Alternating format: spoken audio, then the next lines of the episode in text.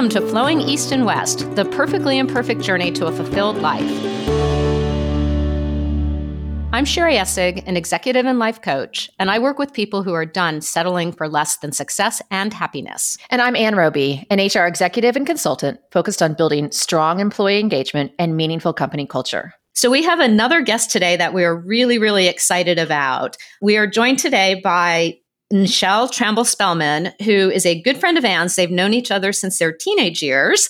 And when Anne started telling me about Nichelle, she said the magic words, which were she was a writer for The Good Wife, which is my all time favorite, favorite, favorite show. so I'd heard people raving about The Good Wife. I hadn't watched it, I was recording it. And we had a snow day here in Raleigh. And I literally binge watched the entire first season of The Good Wife in one day. And so I'm having a little fangirl thing going on here, just talking to somebody who was part of The Good Wife. Ann has lots of other great stories about Nichelle. Nichelle will have all kinds of great things to share with us. And I'm going to let Anne do the official introduction since I have known Nichelle for so long, because we went to different middle schools and different high schools, but we had lots of friends in common. Yes. And so what I did this morning, because you know, I I spend hours and weeks and weeks researching. So literally just this morning, hot off the presses, and Nichelle hasn't heard this yet. So Oh my God. here it comes. I asked a couple of our mutual friends what they would say about you. So here's one of my favorites from the high school days. What comes to my mind is this Shelly always has been a storyteller. Back in high school, she was notorious for making matches. And since she had such a variety of friends, she would go up to the best looking guy at a party and start talking to him to get an idea of the type of girl he was looking for. And then she would start describing one of us, describing us so well that we ourselves wouldn't recognize ourselves.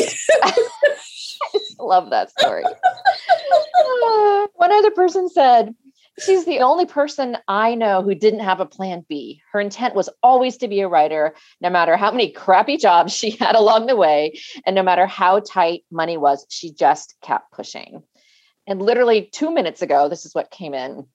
I remember storyboards, a thirst for a juicy plot, insatiable General Hospital obsession, trips to San Jose, riding in the Bay, cocktail parties, et cetera, et cetera. She's an amazing person. Oh, and I would be remiss if I didn't mention her love for fashion and interior design. She has a slight addiction to Zillow. I know who that came from. hey, Deani. I love we're starting with giggles. This is starting off all, the right way already. So I'm so excited to have you here. And you know, our, our paths have gone different directions, and and yet we still crisscross every once in a while. And I'm just so super excited to have you here. And while we just got to hear from some of your great friends you've known forever, I'd love to hear a little bit about you and your story. And so please introduce yourself and just tell us a little bit about your journey. I know there's been ups and downs and twists and turns, and please let us know uh, what's been going on in your world.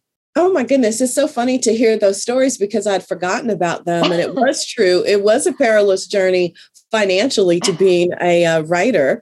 You know, it was feast or famine. I did so much freelance writing and short story writing and picking up assignments here and there. And I always took what my mom called even though I was a grown woman, she did not respect the jobs that I took to make a living. So she used to call them my after school jobs. I was like 30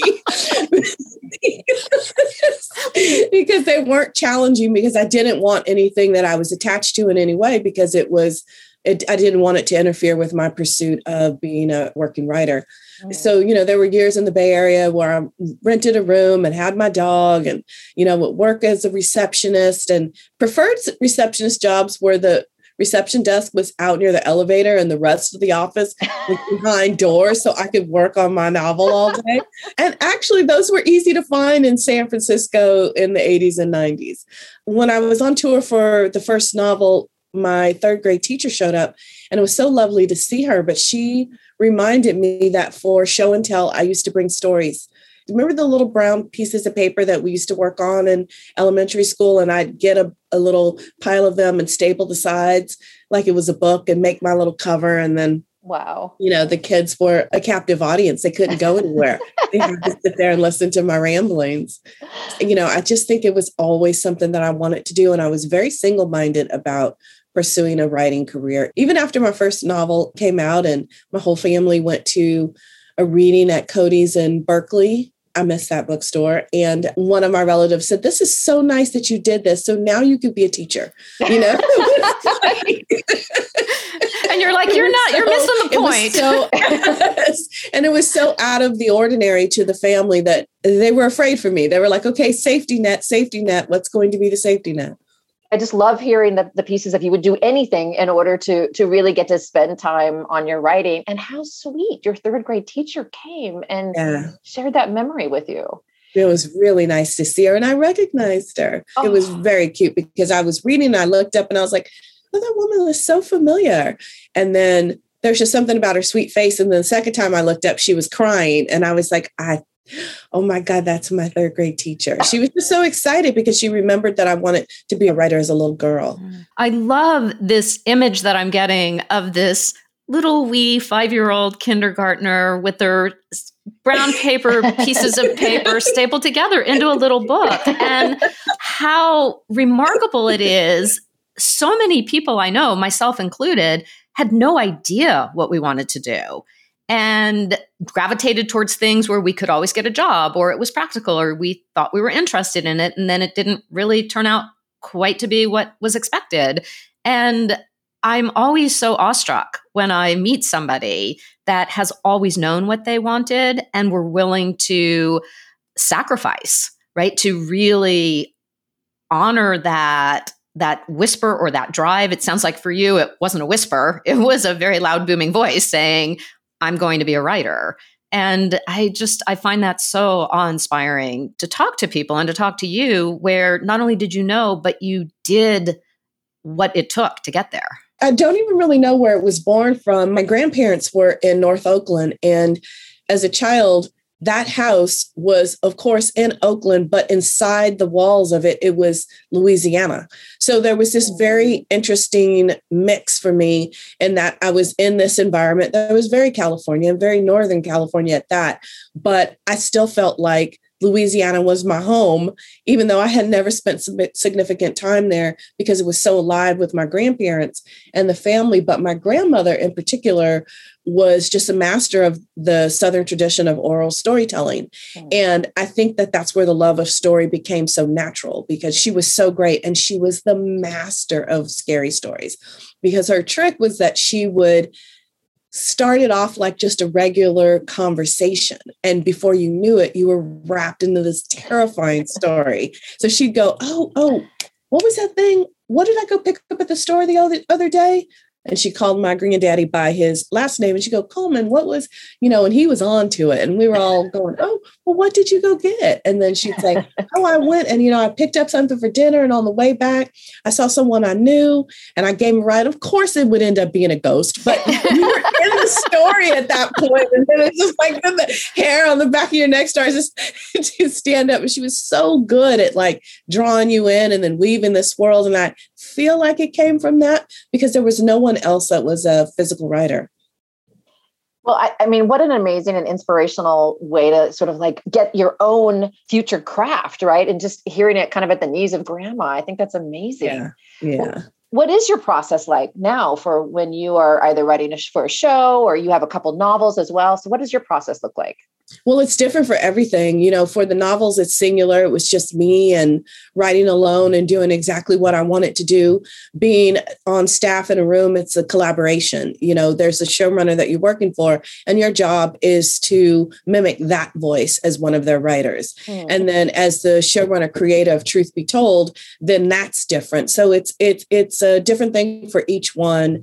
With truth be told, being a showrunner is like the equivalent is sort of being a general or CEO. You're just in charge of everything. And it's a it's a it's a really big transition from being a writer on staff to being in charge of the whole ship. And it becomes almost less about writing and more about management mm. during the day. I may be in the writer's room and we may be breaking story, and then I have to peel away to deal with casting or the hiring of the production team or questions about props or paint colors on the backsplash of Poppy's kitchen. And you just think, I did not know there were so many questions that could be asked in one day. I did not know that was possible. Well, let's talk a little bit about Truth Be Told, because I think you did the exact thing that your grandmother used to do. And that is, it felt like we just got dropped kind of right in the middle of Poppy's story. It's not like there was a big buildup.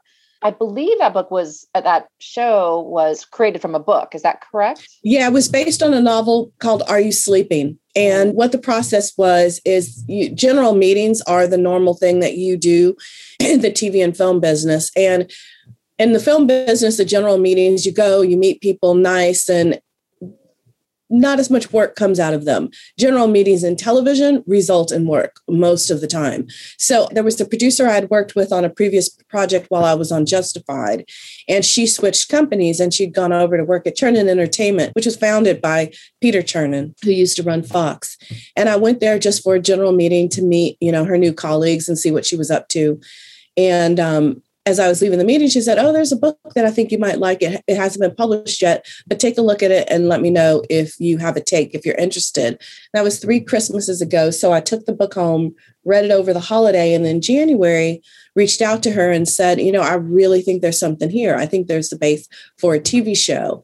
Now, what was different is the Poppy Parnell character is a minor character in Are You Sleeping in the novel? Hmm. And if I'd followed the novel exactly, which is really good, and the author is wonderful, it would have been about the twins. And then that would have been a limited series. So I had the idea, which I took back to Kristen, was to put the podcaster at the center of the story. And then that way we could build an anthology series where every season she's dealing with a different mystery, a different story, and then we could bring in new characters. So, season one, the actors associated with the mystery are Aaron Paul, Lizzy Caplan, Elizabeth Perkins, Annabella Sciorra, and we had just a, a wonderful cast. So, season two, the mystery revolves around Kate Hudson, and we just finished filming about three weeks ago. For our listeners who haven't yet had a chance to watch Truth Be Told, can you just give a quick synopsis of what season one is about? Yes, it's the Poppy Parnell. Octavia Spencer plays the character of Poppy Parnell, who's a podcaster who has a history of um, traditional journalism. And she's pretty famous. She's made a really good living. She's also an author. She does speaking engagements, the whole nine. And she's doing this kind of fun podcast, just something different. And she sees a story about a young man she wrote about 20 years ago and she believes that her reporting got him tried as an adult. He was accused of murdering someone when he was a teenager. And there's new evidence that makes her question that. And then she's driven by her own guilt that she possibly ruined someone else's life. So she starts to re-investigate the crime. But she, you know, breaks the number one journalism rule. She's too close to it and it's very, very personal. And so what was interesting to me was beyond a mystery and a procedural was looking at the effects of crime and trauma and pain through the families. So, what is generational trauma? What stays in the family, even though it may have happened 40, 50, 60 years ago? How is that played out day to day in current life? So, we look at the effects on this story for Poppy's family, for Aaron Paul's family, he's the accused who is imprisoned at San Quentin, and for Lizzy Caplan's family, she plays twins, was their father that was murdered 20 years ago. So that's the setup for season one. And what should we expect for season two? Can you give us any highlights yet? Season two is really juicy. Kate Hudson is one of my favorite actresses. And during quarantine, you know, we're working on season two. And I just watched, I did a like a uh, Kate Hudson marathon. I can't even remember what network it was on. And I watched like four of her movies in a row on a Sunday. And I sent a text to one of my producers, Reese Witherspoon, one of the producers of Truth Be Told. And I sent a text to them and I said, What about Kate Hudson? Would she do TV? And they're like, On it. That's awesome. that was the text response on it. And then I sent a text to Octavia and she was like, Oh, I love her. And then, you know, talk to different people who have worked with her. And she has one of the best reputations, as does Octavia. So I got really lucky. And Aaron Paul and Lizzy Caplan season one were just stellar professionals. And I thought that was going to be hard to beat. And then we did a Zoom with Kate and talked about the character, talked about the season and where it would go. And then she signed on with us and, and she was just wonderful. Mm-hmm. And they're really great together. Kate That's awesome. Mm-hmm. That's awesome. I can hardly wait for that. That sounds yeah. great. They play two old girlfriends Oh, cool. Oh, fun. Yeah. fun. and I'm sure there's some twists and turns in there too. yes, a ton. So it's so amazing to hear about all your awesome success now. And, and it's kind of funny, like thinking back to some of these stories we just got from some of your girlfriends. And I'm not going to tell the Winchell's donut story, but you know what that oh is. Oh. I told that story to the head of Warner Brothers Television. And I was way. I was there. I had a um, blind script deal with Warner Brothers, and I went in to pitch the ideas that maybe I would write about. I'd come up with ideas that I thought they they would like, rather than something that I was interested in and I wanted to explore as a writer. So they were fine, but there was no passion in them. And then she was just like, "Do you really want to write those, Nichelle?" And I was like, yeah, I think this hospital drama could be good. And she was like, okay. And then she was like, well, let's talk. So then we just start talking about our past. And then we start talking about up north. And she said, tell me about Alameda. And I said, I'd still have the same best friends from when I was, you know, 14 years old. I met them as freshmen in home ec, which will age me because they don't even have home ec. And then I said, they're so funny. And I just start talking about them. She was laughing so hard. And then at the end of the Winchell's Donut story, she said, there's your pilot. That's your show, Alameda and your girlfriends. And I was like, now that is something I want to write. You know, of course, that nothing came of it, but it was wonderful. And I think that that's what's awesome, right? So I love the fact that she's the head of television, and what she's telling you is, yeah, yeah, these are fine. These stories are fine, but they're not you, and they're not, you know, digging into what you're actually passionate about. So I'd love to explore that a little bit with you. How do you find your really authentic and passionate voice, and let that really be be heard and and frankly, eventually seen on TV? Well, you know, I think that everything that I'd written up until that point interested me in some way, whether or not it was personal or it was based on a family story. There was always a question at the center that I was curious about. And, you know, you don't do that as much when you're on staff because you have to service the show that you're on, you know, the showrunner's ideas about the show and where it's going. The story in the book is set in a small town in Illinois. So once we made Poppy Parnell the lead and Octavia came on board, then I was able to rebuild her story entirely because one, the character wasn't Black, and I needed to build a history specific to her. And then that's when I was able to draw on personal things, you know, moved it to the Bay Area. So there are all these Easter eggs to, you know, the San Francisco Bay Area. And then I used some of the family history for her history. So that was a way that kind of made the specificity of the show a draw, I hope. Hmm. Absolutely, it is.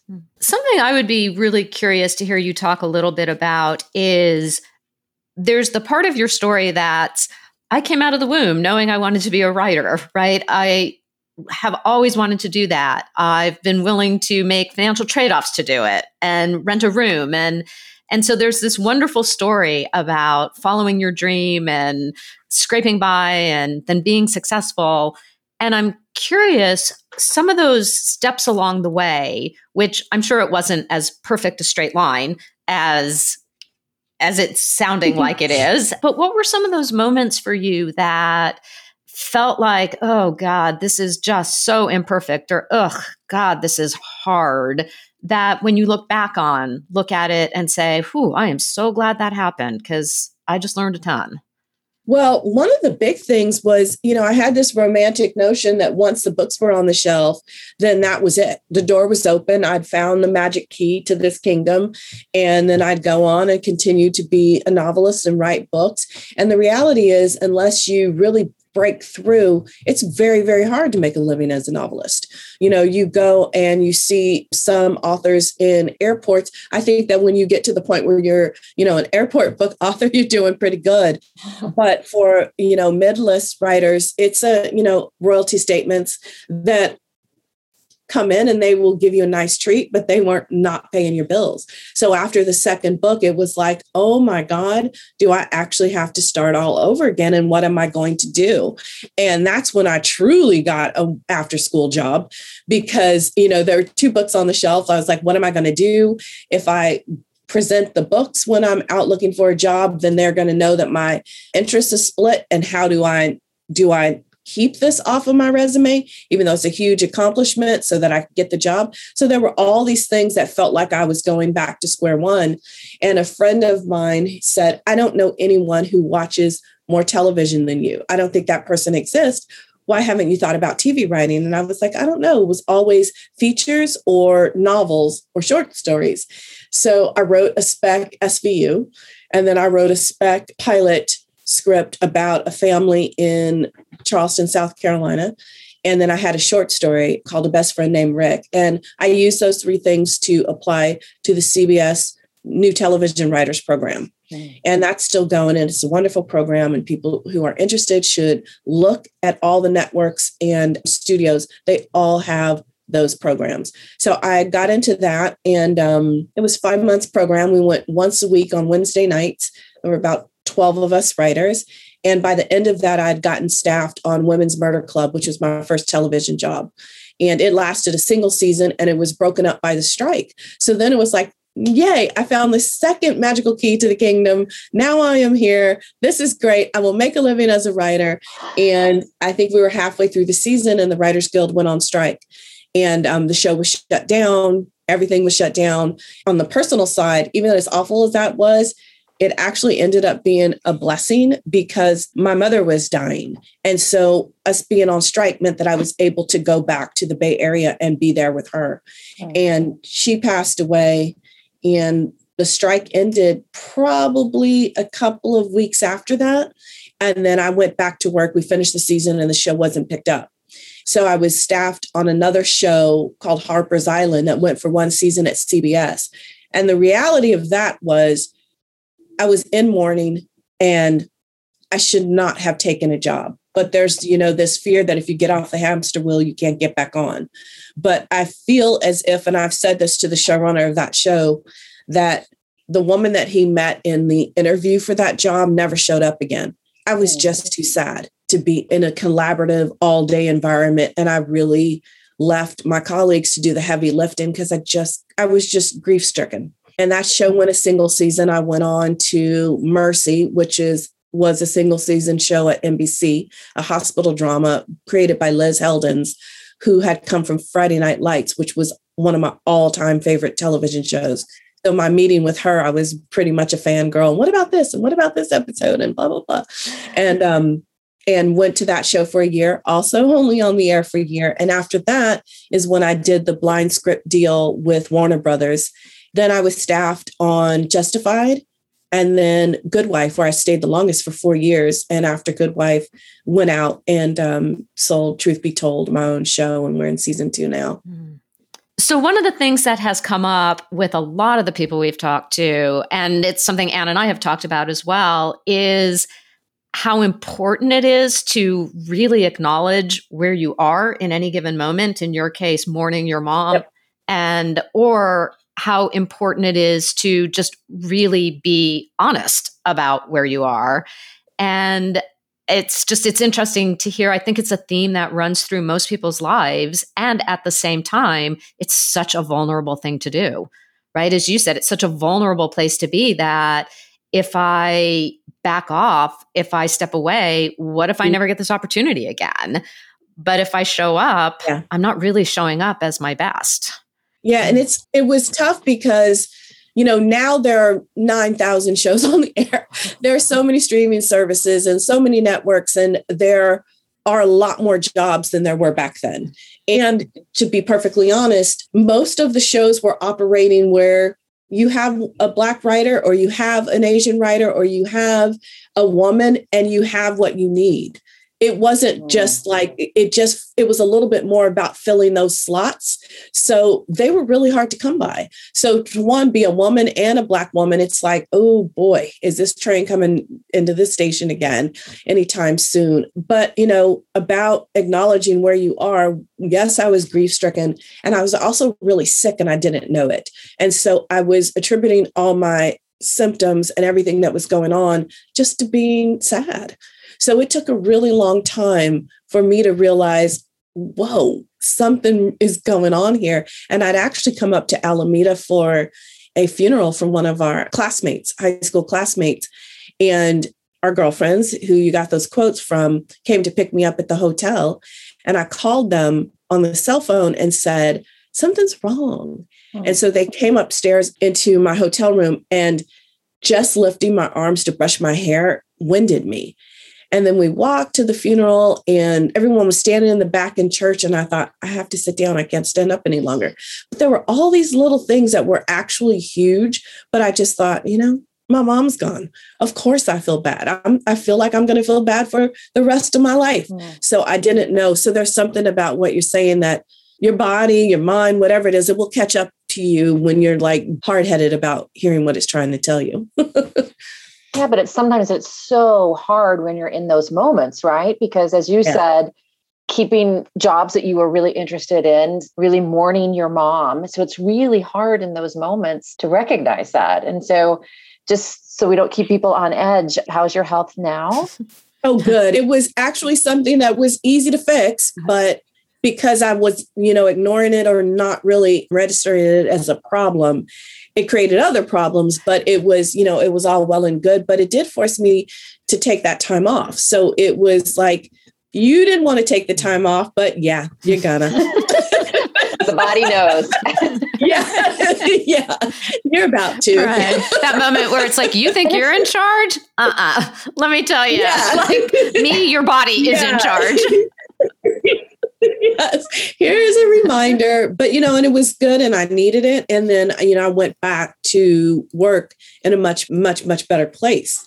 They laughed and they used to call me a cat because every day at 3.30, the sun would move to one part of the writer's room that this where it was really intense on this one white chair near the window. And like clockwork every day at 325 i'd go and curl up in that chair with a blanket with the sun beaming down on me. It was like oh my god. And they would go there she goes. There's the cat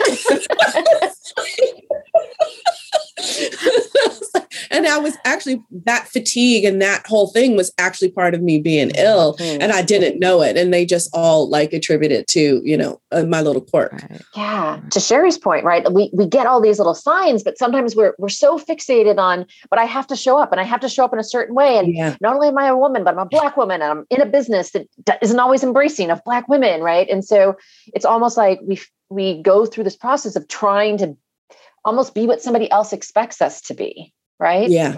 And so i'm curious like when you did get healthy and you were able to to come back to work like what you said after you took care of yourself did that change things for you? Did it change the way you operate or think about the way that you show up or take care of yourself? It really did dramatically. One of the things is like uh, my husband malcolm is also a uh, writer and television writer. He created falcon and winter soldier this year mm-hmm. and um, hip hop uncovered which is on hulu and he goes on the roller coaster ride emotionally of whatever is going on.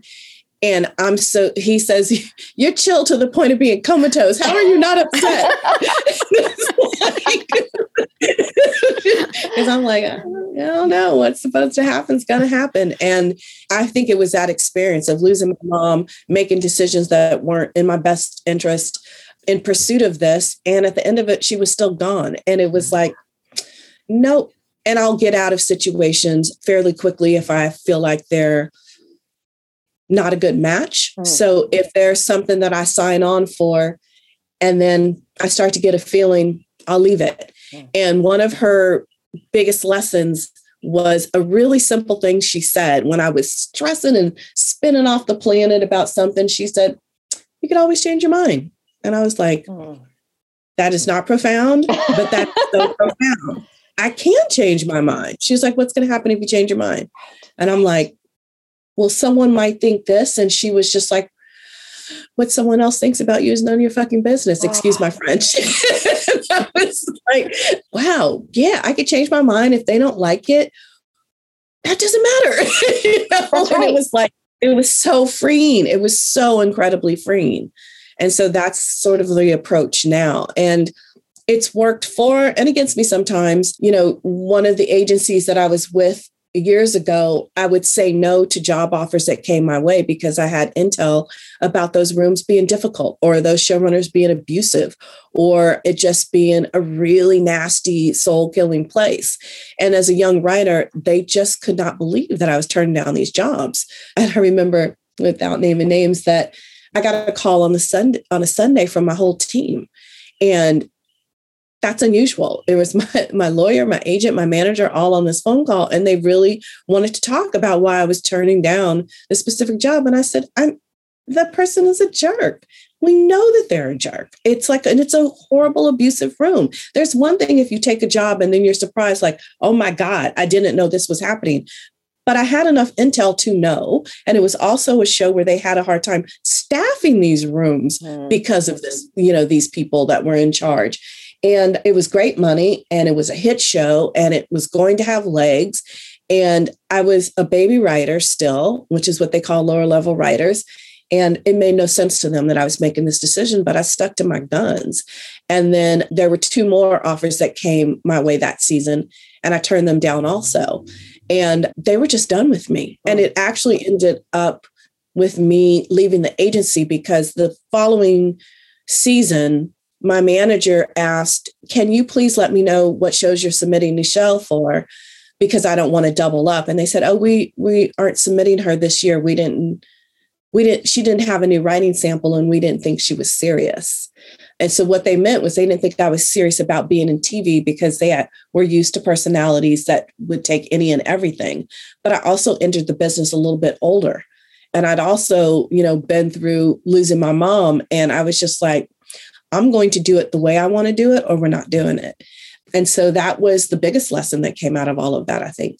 What an amazing lesson. I mean truly. And what a awesome sort of north star guiding light as well. So you know through your work but also i mean i just wrote down right what someone else thinks about you is none of your business like, like, it is so profound that's amazing right because we can't and it's so that. simple right right it's so simple and that's like she was the she was just the master of that she would just cut to the quick with this really sort of kind of down home saying that just put everything in line. And it was like, I don't know why you're upset about that, Shell. That's none of your business. They have every right to think anything they want about you, but what does that have to do with you? Mm. What does that have to do with you sitting there making your breakfast or going to work? what does that have to do with what you're doing? That is someone else's business. And it was really, you know, helpful going forward. I don't read press or reviews. I don't do any of that. I'm not too much on social media. It's just like, you know, one private little IG account that's all interior designers and table settings and animals. it's, like, it's, it's, you know, it's nice stuff. And it's it's a safe place to be. And I think it's a way that you kind of guard yourself, your spirituality, and your creativity, frankly. So I want to go back for a second to your comments about not being willing to take jobs that were going to be toxic or abusive or not right for you. And how often this plays out in so many industries, right? And for so many people, this idea of I have to say yes, right? Or I won't get another opportunity, or what will other people think? Will anybody pick me again?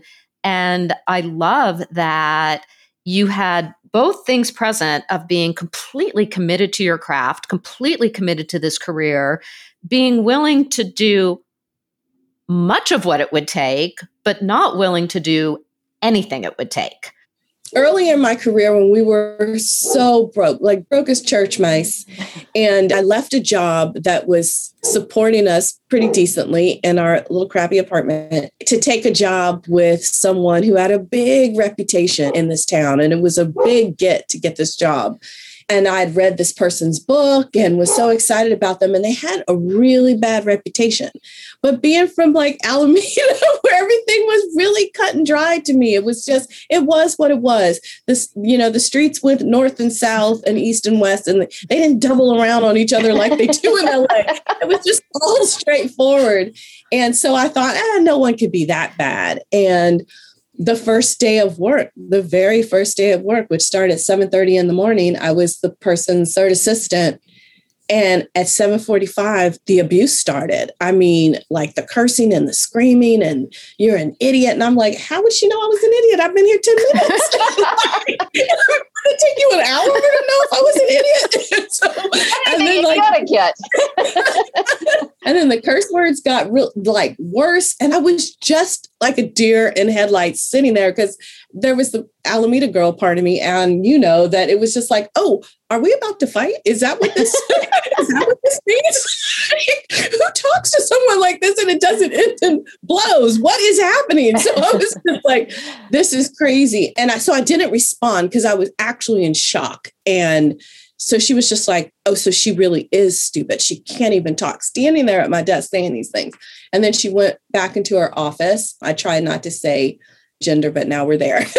she went back into her office, and the first assistant went in there to kind of smooth things over. And in her loud rage about me that I could hear coming from her office, she called me the C word. And I thought, wow, this is wild. So I said, Hey, I'm going to the bathroom. And then I went downstairs, and this how long ago it was. I got on the payphone and I called my mom. and I said, This is what just happened. And I'm telling her all of it. And I said, I don't have a job. Oh my God, I can't go back to my other job. What am I going to do? And so she said, Now tell me again what happened. And I walked her through the whole morning. And she said, Do you have your purse? And I said, Yeah. She goes, Get to stepping. And I was like, All I need and I was gone.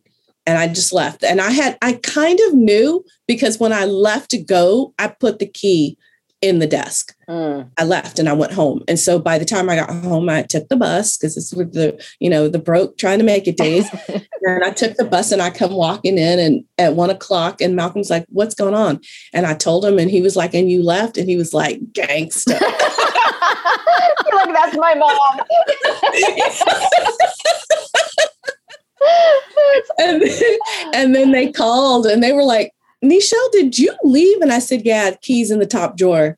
And they were like, What? Well, what's going on? I'm like, Yeah, that's not job for me. She could find someone else to talk to and treat like trash. for you. And that was it. And, I, and then I could not, and then I did not have a job for like four months, but I didn't regret walking out of that. So it's a little bit like when you have the choice and you can make the choice, make it. Yeah. And sometimes, even if you don't have the choice for your own sanity and health, make it anyway. I think that's right. And there are times when we think we don't have the choice when we actually do. And somehow you still ate and somehow you still paid the rent and somehow you still were able to pay for the bus or whatever, right? Yeah. But I love that it was your mom who said, just get to stepping right? It's just and, and, like that's amazing. And there's so much of your story that's wrapped up with your mom and the wisdom and the like you called it simple, but I I just think super profound some of the things that she said to you. And I hope this isn't a painful question, but I'm so curious now. She really seemed like somebody that grounded you and and helped you, even when you like you knew you left the key in the desk, like you knew, but you still needed your mom to kind of give you that little nudge. Mm-hmm. And I'm wondering what you do now in order to give yourself that little nudge when you need it, or to help ground yourself back into those Alameda roots or whatever. So, do you have practices or tools or people in your life that help you with that now? Yes, those those same girls yeah. that I met when I was 14, my Alameda girls that I call the Cadillac girls because you know we all we all cruise around town in Lori's old Cadillac. yeah, it could fit what nine of us comfortably. It was an old school caddy. Yeah, the Cadillac girls keep me grounded. And when we were in high school, you know how I used to pass notes like behind you with a piece of paper. So that's what I call the text chain, and it goes all day long. And it's like you know we're always talking talking, I'm telling them a funny story or something upsetting, you know, at my mom's funeral, when I walked out of the doors of the church, those were the first faces that I saw. They were all in the car and they were like, let's get out of here. You know what I mean? Like they were just picking me up from this thing. So my sisters, my husband, and we've stayed really grounded because Malcolm and I aren't super public people and we're not into the party scene. We're not in any of that. So it's a little bit easier for us to stay grounded. We've had the same friends. You know, we have our dogs who we spoil ridiculously. And we both like writing and we both like working. So that takes up a lot of our time and it helps keep a lot of the nonsense at bay. And, you know, there were lessons that we learned when we first got here that we never forgot when we were broke and about how a friend said something the other day that was so great and so funny. Another friend was raging about some indignity, you know, visited upon her by Hollywood, capital letters. And she was like, and blah, blah, blah. And she's going on. And he said, Hollywood's undefeated. Just remember that.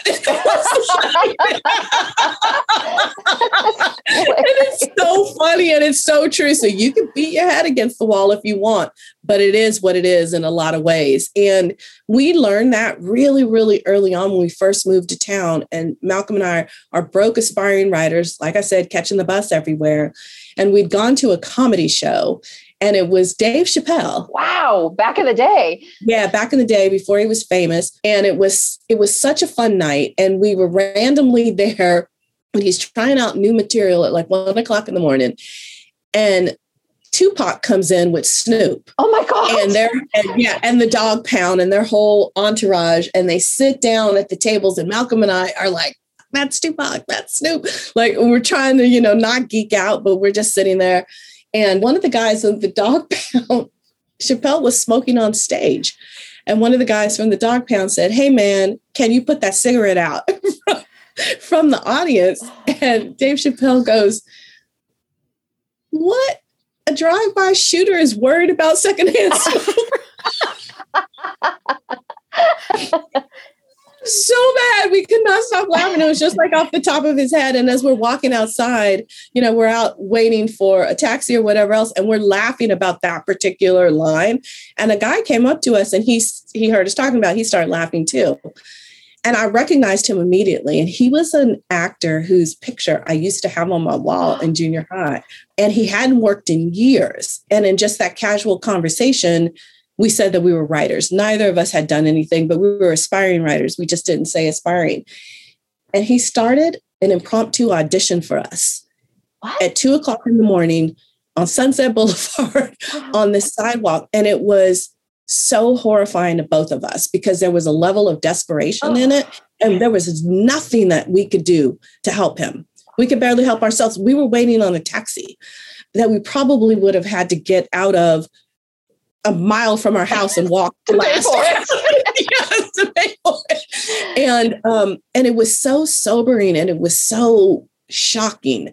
And um, we've never forgotten it. It's been like, you know, 25 years. Mm. So that was a that became like a third rail for us. That mm. became part of what we didn't want to do when it felt like we were at the point where it wasn't going to work for us anymore, it was over, or it wasn't going to happen, that we just bow out gracefully. And you see that so much that there's a constant reminder. So there's a way that we just keep our heads down mm. and just try to do the work and not try to be involved in any of the, the fanciness that could drive you crazy. Yeah. Wow. So I want to just harken back to that little third grader and her brown paper stapled into little books and and her captive audience of other third graders. And i'm just so curious if if there's anything you could whisper in her ear any advice or anything you could share with her. Would you? Would you say something to her? I just say keep going because even the mistakes became lessons. Mm. and even if they were hard and they were painful i think that it would be less about career and personal life. Like this is so corny but I would tell her, mm, everybody before you meet Malcolm is a waste of your time. Mm. Mm, I love that. I, I, would, I would say that. Yeah. And when I met him, I didn't know that was going to be the one. My mom knew. Did she? My mom said that she knew from when I called her after I met him because she said my voice was different on the phone and I didn't know. It took me like a year to catch up, mm-hmm. but she knew. I would just tell little Shell, just like, you know, just keep moving past all of the, the other people. well, it sounds like you've had a few synchronicity moments in your life. One of them meeting Malcolm, and one of them your friend saying, I don't know anybody who watches as much TV as you. Have you considered TV? And so it sounds like there's been a little magic at work in addition to your perseverance and your commitment and your willingness not to settle for being treated badly, right? And to trust that there was a place for you in this world, which is a pretty awesome story. Oh, thank you. Yeah, it's like sometimes it's been hard, and you know, and there have been profound moments of giving up. I think the last story I'll tell that it's about kind of being at the crossroads of giving up when it was after the second novel was published and it didn't do as well as the first, and the royalty statements weren't as good. And I was trying to figure out what to do next. And I said, I, I don't know. Should I just give up writing? Does this mean that I go back to school? Do I become a teacher? What do I do? How's it going to work? And my mom called me and woke me up at I was about seven o'clock in the morning. And I said, What's going on? Why are you calling so early? And she goes, Oh, I just wanted to see what you were doing today. And I said, Oh, I don't know. And I started off complaining again. You know, I was off on a, a tangent of complaining. And she goes, Well, let me call you back. And so I hung up and I went back to sleep. Five hours later, I hear a knock at my door. And I go downstairs, and my mom had driven from Northern California. Wow. And knocked on the door. And she had called me that early to see if I was going to be home all day.